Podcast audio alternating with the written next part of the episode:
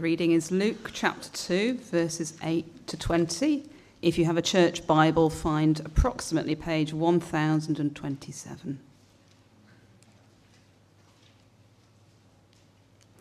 And there were shepherds living out in the fields nearby, keeping watch over their flocks at night. An angel of the Lord appeared to them, and the glory of the Lord shone around them, and they were terrified. But the angel said to them, "Do not be afraid. I bring you good news of great joy that will be for all the people.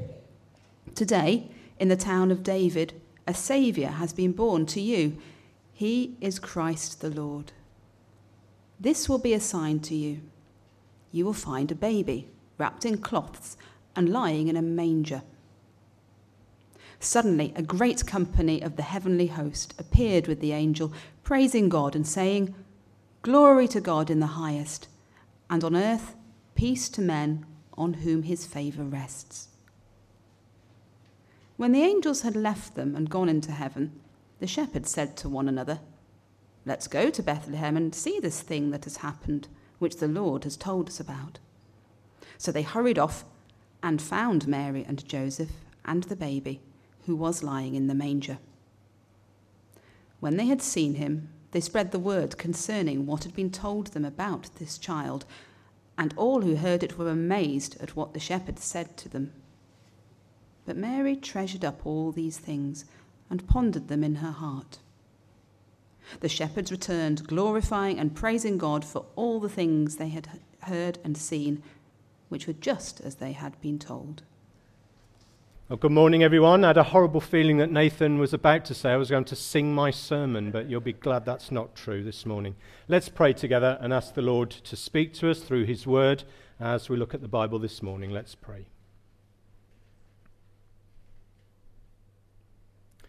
Father God in heaven, we thank you this morning that we can gather to encourage each other and most of all to see something of the glory of the Lord Jesus Christ as expressed through the gospel message, through the message of Christmas.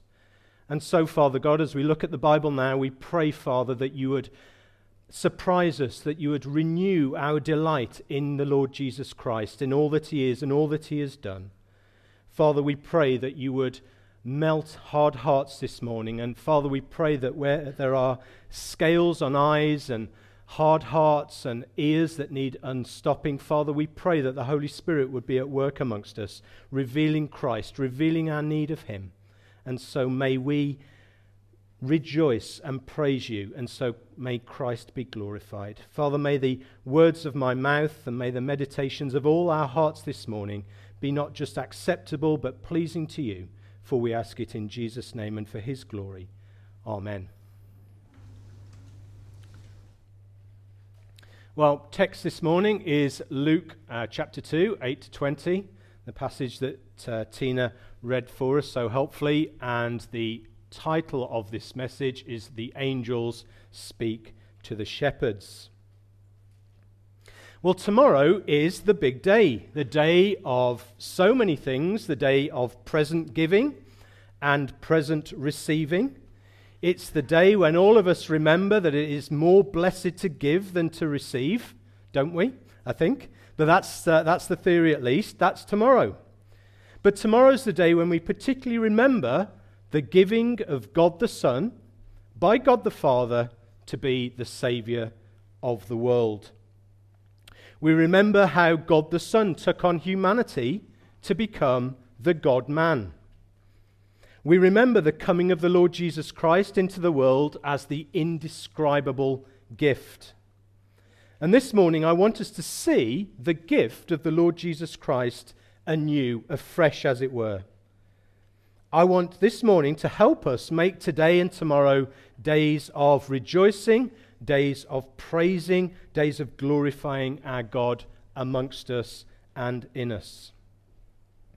Well, I suspect that this text is familiar to most, if not all of us, just as that last paraphrase of these words is familiar to many of us, if not all of us again. But we remember that in this text, the angel announces the birth of the Lord Jesus Christ to some shepherds near Bethlehem. The angel announces the circumstances of the birth of the Messiah. The angel says that how the shepherds can go and find the child. And then the angel is joined by more angels, and they recite or they sing a poem of praise to and about the Lord. The angels leave and the shepherds go to Bethlehem, and they go to Bethlehem to see this thing that has happened, which the Lord has told us about. Well, my aim this morning is to point to some truths contained in this Christmas narrative. These truths that can challenge us and spur us on, I hope, to praise. Truths, if you like, to fuel our joy over the next 24 hours and beyond. Truths that lead us to glorify our God as we praise Him. And I'm going to gather these truths around four words this morning, and then you'll be able to see where we are headed. Four words, and they all begin with the letter R, and you'll probably need your glasses to see that one, as I would, but there we are. I'll read it out anyway. The first one is the word recipients. Recipients, verses 8 to 10. In other words, we'll have a look at those who received the good news. Now, of course, all of us probably know that it was a group of shepherds who first heard the announcement of the Messiah's birth. They were the first to witness the arrival of the Messiah, except Mary and Joseph themselves, of course. And on one hand, it's a remarkable fact that it would be shepherds who were first to hear the announcement of Messiah's birth. It should surprise us that it's shepherds who'd be first to hear and to see the new Messiah. We might have expected the announcement of the arrival of God's Son into the world to be made to significant people, to the powerful, to the movers and shakers of society at that time, to those we might call the influencers. I don't really know what they are, ask a younger person, but you'd expect one of the news of the Messiah's birth to be announced to the important people of the day. Maybe to the chief priest or the members of the Sanhedrin, the Pharisees, to Herod, the Roman governor, and so on. But the announcement of the arrival of the Messiah was made to shepherds in a field. Now, shepherds at best in first century society were viewed as insignificant and uneducated. And at worst, shepherds in those days were seen as somewhat uncouth or uncivilized, untrustworthy. They were seen as lawbreakers because of their lifestyle, living out in rural parts. They were unable to keep the Jewish law properly, at least as the Jewish law was interpreted by the scribes at the time. The shepherds were unable to participate fully in Israel's religious life. And by the first century, shepherds were not allowed to give testimony in court. They were viewed so lowly. They were not allowed to bear witness in a legal trial. And yet these shepherds, they are the recipients, they're the receivers of the angelic message of the birth of God's Christ. So on one hand, we should be surprised. We should see it as remarkable that shepherds would be the recipients of this news. And yet, on the other hand, the recipients of this message were unsurprising, unremarkable, if we reflect a little bit on the character of our God. Just consider this. Our God is a God who reveals spiritual truth, not to those who are wise in the world's eyes, not to those who are wise or learned. Our God reveals spiritual truth to those who will receive it like little children, to those who will trust their Father in heaven. Jesus says this in Matthew chapter 11, verse 25. Our God is a God who opposes the proud, but who gives grace to the humble.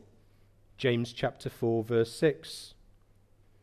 And then we think about the words or the song of Mary in Luke chapter 1, in the Magnificat there. She tells us that we have a God who scatters the proud, but who lifts up the humble.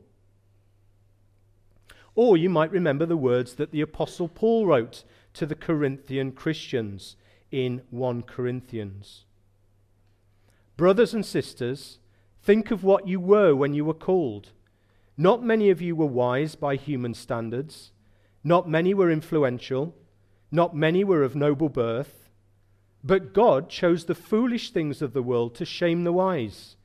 God chose the weak things of the world to shame the strong.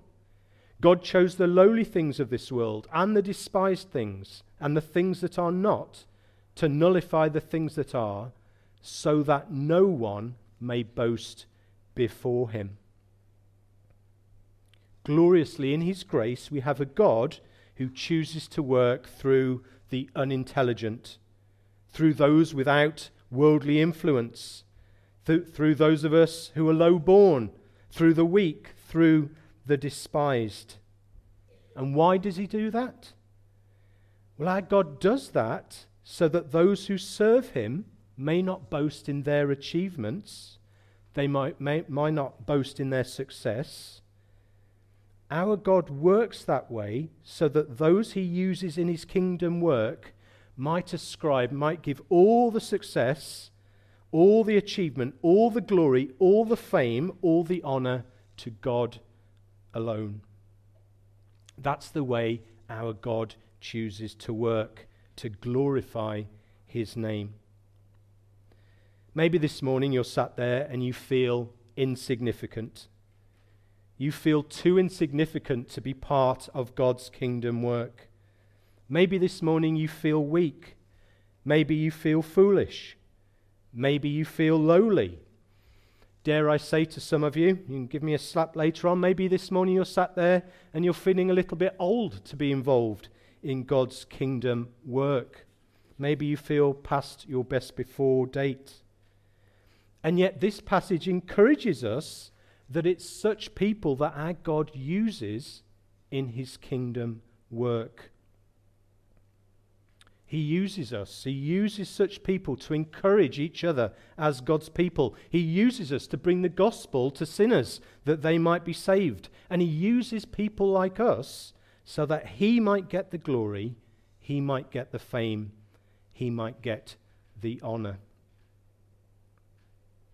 Perhaps this morning you're sat there and you're not a Christian.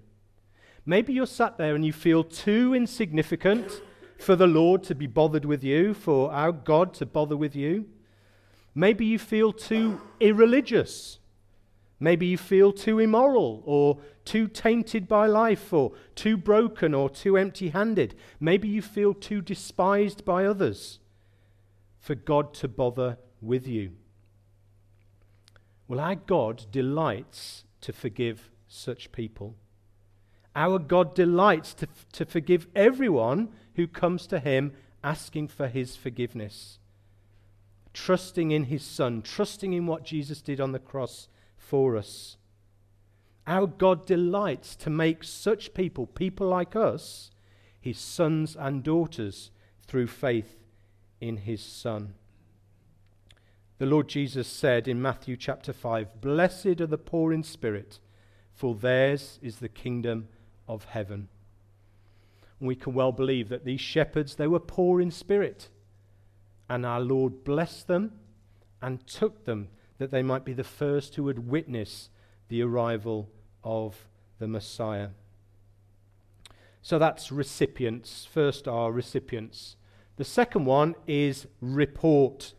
Report, verses 10 to 12. We have a look here at the message or the report of the angel to the shepherds. Well, the angel says, "Don't be afraid, I'm bringing you good news of great joy." And the angel tells the shepherds of the Messiah's birth, and he gives them instructions about how they can find the Messiah. And I think there's an implicit command. You are to go and find the Messiah, though it's not said expressly. There is that implicit command that's what they are to do. And the report that the angel brings testifies to the identity of the one that they are to go and to find. The angel says in verse 11 that the child has been born to you. The child has been born to you. We have just sung, to you in David's town this day is born of David's line. To you in David's town this day. And for those of you who know the book of Isaiah or know your Christmas prophecies in the Old Testament, there's an allusion there, I think, to Isaiah chapter 9, verse 6, where Isaiah talked about, for to us a child is born, to us a son is given. So I think the angel is alluding to that prophecy of Isaiah in the Old Testament. Here is a child, here is the Messiah, the ruler, the king. He is the one who would be God himself, as predicted in the Old Testament, and especially by the prophet Isaiah. Isaiah's prophecy is now coming to pass. And this is demonstrated by the description of the baby by the angel to the shepherds. We're told that this baby is Messiah. He's the Christ. He's God's anointed king. Verse 11. He's the one who is predicted by the Old Testament prophets. He's the one whose kingdom would never end. He's the one whose kingdom would be forever increasing. He's the one from the line of King David. And he's the one before whom one day every knee shall bow and confess him as Lord. Christ the Lord, the angel says. He's the one as Lord that we must obey, we must serve. He's the one who is God himself put on human flesh. And at the same time, we are told there that this baby was Saviour. He was Saviour. He was the one who would come into the world to save his people from their sins. He is the one who came into the world to save sinners like us. He is the one who came to save all who would turn from their sin and trust in him. He would be the one who would die in the place of his people, paying the price for our sins so that we might go free. So it's no wonder the angels call this good news that will cause great joy. Well, the angel gives instructions on how to find the Messiah, this child. He's to be found in the town of David, in Bethlehem, the town of King David's heritage, his ancestry. And they're to find a baby lying in a manger, in an animal's feeding trough. And I think many of us are so familiar with this line that we miss the impact of it. Go and find God's Messiah, the shepherds are told. Oh, and by the way, you'll find God's Messiah in an animal feeding trough. It should grate with us, but often it doesn't because we're so familiar with the passage. You'll find the Messiah in a feeding trough. And again, this should be so remarkable, so surprising to us.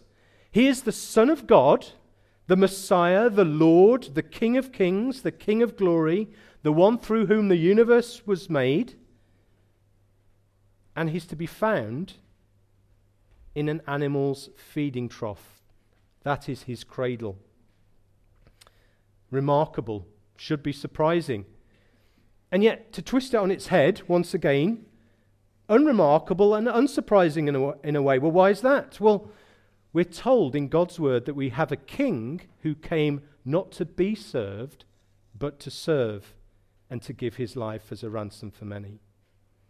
We've got a king who gave up the glories of heaven in the presence of his Father to be born as a man.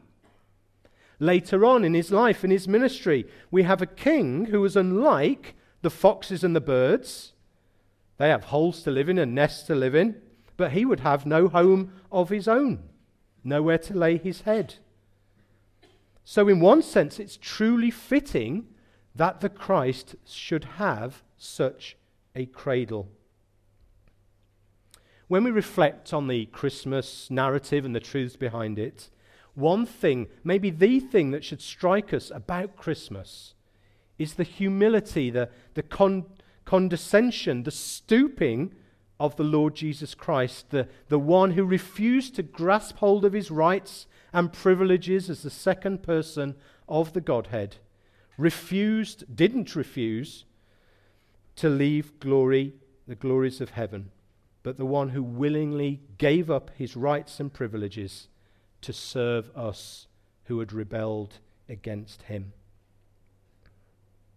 We read more about that in Philippians chapter 2, where the Apostle Paul says to us that our attitude should be the same as that, as Christ Jesus, not insisting on our rights, but having hearts of sacrifice and service. And I could talk a lot more about this morning, but I won't. But let today and tomorrow be opportunities that we might demonstrate Christ-likeness to our friends and our families, brothers and sisters in Christ, by using it as a time to serve others primarily. So that's our second R, that's report. We're on to number 3, refrain. Refrain, verses 13 to 14. The refrain, or the song, if you like, of the angels. We see here how the heavenly host respond to these wonderful truths.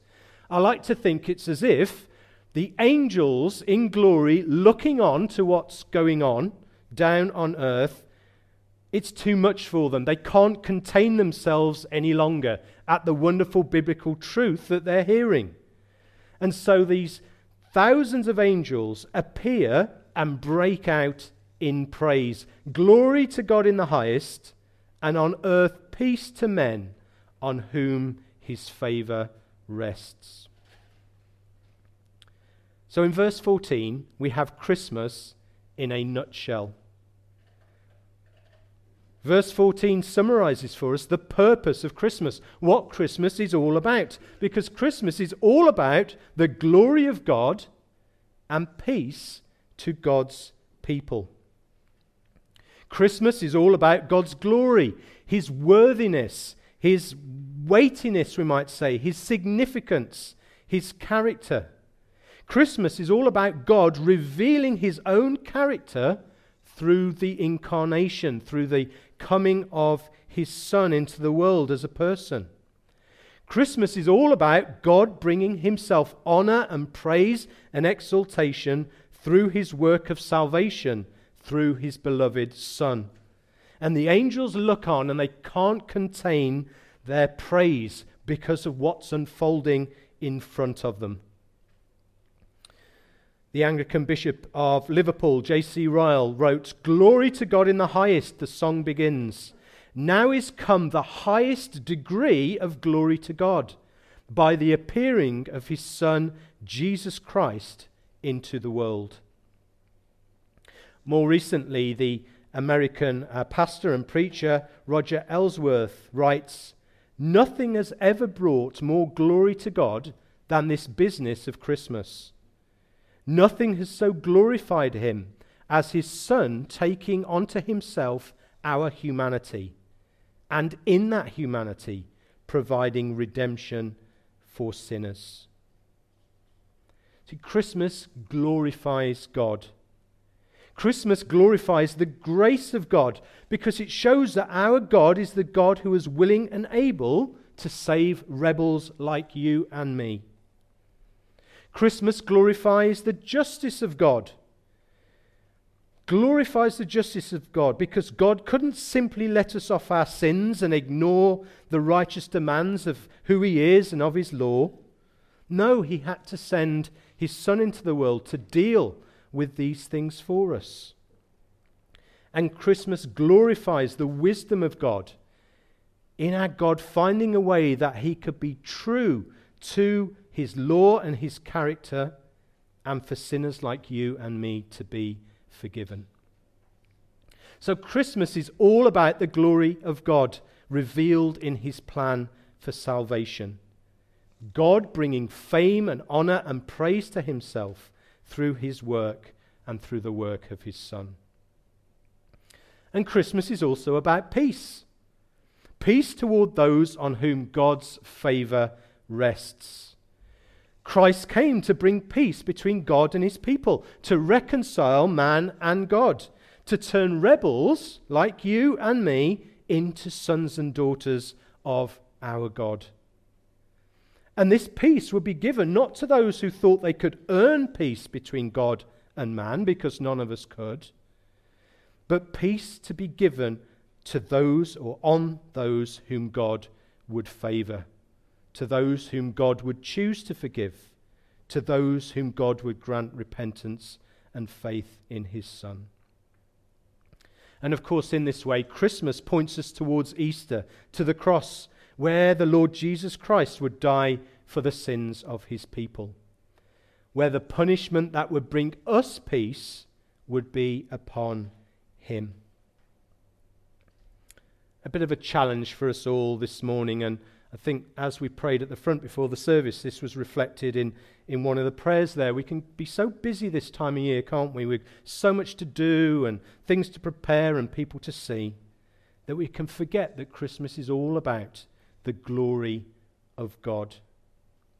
So maybe this afternoon, particularly tomorrow, as you're enjoying his good gifts, celebrate his birth, celebrate his goodness, celebrate his victory over sin and death. Let's make sure we put time aside to spend time in his word. Maybe a gentle challenge for those of us who lead our households. Let's lead our households tomorrow in times of prayer and praise to our God in the word. Let's think about how we can witness to those non-Christians around us tomorrow. Let's not make tomorrow ultimately about food or TV or family or presents. Let's make tomorrow ultimately about the glory of God, about his Christ and his glory. So that's number 3, R, that's refrain, and then finally responses. The responses to the message of the angels and to their praise. And we see these in verses 15 to 20. What responses do we see in these verses? Well, first of all, we see obedience. The shepherds are obedient to the angels' implicit command that they, the shepherds, should go and see the Messiah. And because they're obedient, they have the blessing of being the first to witness to the arrival of the Lord's Christ. Wonderful blessing they have because of their obedience. They seek after the Messiah. And to make the jump to us, we too are called to seek the Lord Jesus Christ, to come to him by faith, to receive the blessings of seeing him by faith. We're called to know Christ, or to know him better. Again, can I encourage us as we enter a new year to chase after the Lord Jesus Christ? Ask yourself this morning, as I need to ask myself this morning, are you on cruise control in your spiritual life? If you are honest with yourself this morning, do you know Christ better now than you did this time last year? Do you walk more closely with him? Are you more like him? Do you trust him more? Are you seeking to glorify him more? Are you more zealous for his glory and for his kingdom and his people? Are we on cruise control? Jesus says, seek first, in other words, seek after me as the priority in your lives. Seek first the kingdom of God and his righteousness. And the Lord promises in Jeremiah 29, you will seek me and find me when you seek me with all your heart. The shepherds were obedient in seeking after the Christ. We need to be obedient in seeking after him, or more of him, by faith. So one response we see is obedience. We see also evangelism. The shepherds spread the word concerning what had been told them about the child. It's as if the glory of what's going on, the glory of what they've witnessed, the glory of what they heard, creates in them such amazement that the shepherds can do nothing else but speak of the things that they have witnessed. We too need to let the Lord amaze us with our salvation. Let's ask the Lord to amaze us again with all that He has done for us, so that we are compelled to speak about our God and about how He has intervened in our lives, about the need for everyone to respond in repentance and faith to Him. I think evangelistic events are great and they're necessary. But wouldn't it be wonderful if we didn't use them as a means of hiding behind, because so often we're either too scared or not zealous enough in our delight in the Lord that we are naturally overflowing ourselves in our own evangelism. Again, don't hear me wrong, I think evangelistic events are great. But wouldn't it be wonderful too if they simply backed up our personal witness, because we are so thrilled about what the Lord has done for us that we were spontaneous in our own speaking of the Lord. And if you don't feel that way this morning, as very often we don't do as sinful people, ask the Lord to amaze you afresh today and tomorrow with the truths of the plan of salvation, of Christmas, and so on. Number three, third response, treasuring and pondering. Mary treasured up all these things and pondered them in her heart. Presumably that's the birth itself, the visit of the shepherds, and all that they told Mary about the message of the angels. Mary treasured up all these things and pondered them in her heart. Spend time today and tomorrow pondering Christmas. I realise yet this year I've not seen the Muppet Christmas Carol. Hey, I've declared it now. It's public. It's out there. It's not Christmas without the Muppet Christmas Carol, to which some of you are thinking you complete Muppet yourself. But there we are. But if it's an either or, spend time pondering Christmas, all that has happened. I was challenged yesterday by a quote from John Piper, and it really challenged me and my own Bible reading, and you'll see why. This was a quote I heard him say on an internet podcast. I have never met a mature, fruitful, strong, spiritually discerning Christian who is not full of Scripture, devoted to regular meditation on Scripture and giving to storing it in the heart through Bible memorization. That's not a coincidence, he says. And it just made that connection in my mind. Mary treasuring up all the things that she'd heard and seen, pondering them in her heart. And then that quote from John Piper, that to grow in our faith, we need to be meditating on the Scriptures, pondering them in our heads frequently, memorizing the Bible. It's only then that we will grow in our Christ-likeness and our usefulness in the kingdom. And then very finally, that's not good English, is it? Finally, praise. Number four. The shepherds returned, glorifying and praising God for all the things they had heard and seen, which were just as they had been told. Christmas for them was all about glorifying and praising God for all that they had seen and heard. And that's my final challenge to us over the next 24 hours. Let this Christmas be all about glorifying and praising God for all the things that we are hearing, that we have heard, that we have seen concerning our great God, His beloved Son, and their wonderful work of redemption. Let's pray.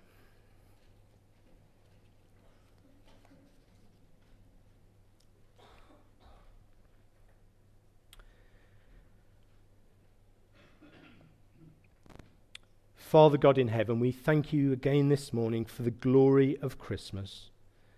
Father, we pray that over the next few hours and days you would give us, first of all, the opportunity to spend time, more time, glorying in it, whether that's individually or as families or as a church. Father, help us in this. Father, give us that opportunity, but also give us the desire, Father. We know that as sinners in and of ourselves, we do not desire to glorify you or to know Christ better. And so, Father, we pray that your Holy Spirit would be at work. Father, we pray that he would be producing in us what is pleasing to you. But, Father, we thank you that our desires are based on what Christ has done for us already. That he willingly came into this world to be born as a baby, to grow and to die for us as your people.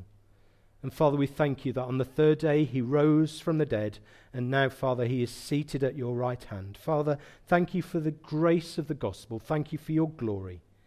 Father, help us to see these things anew, and we ask it in Jesus' name. Amen.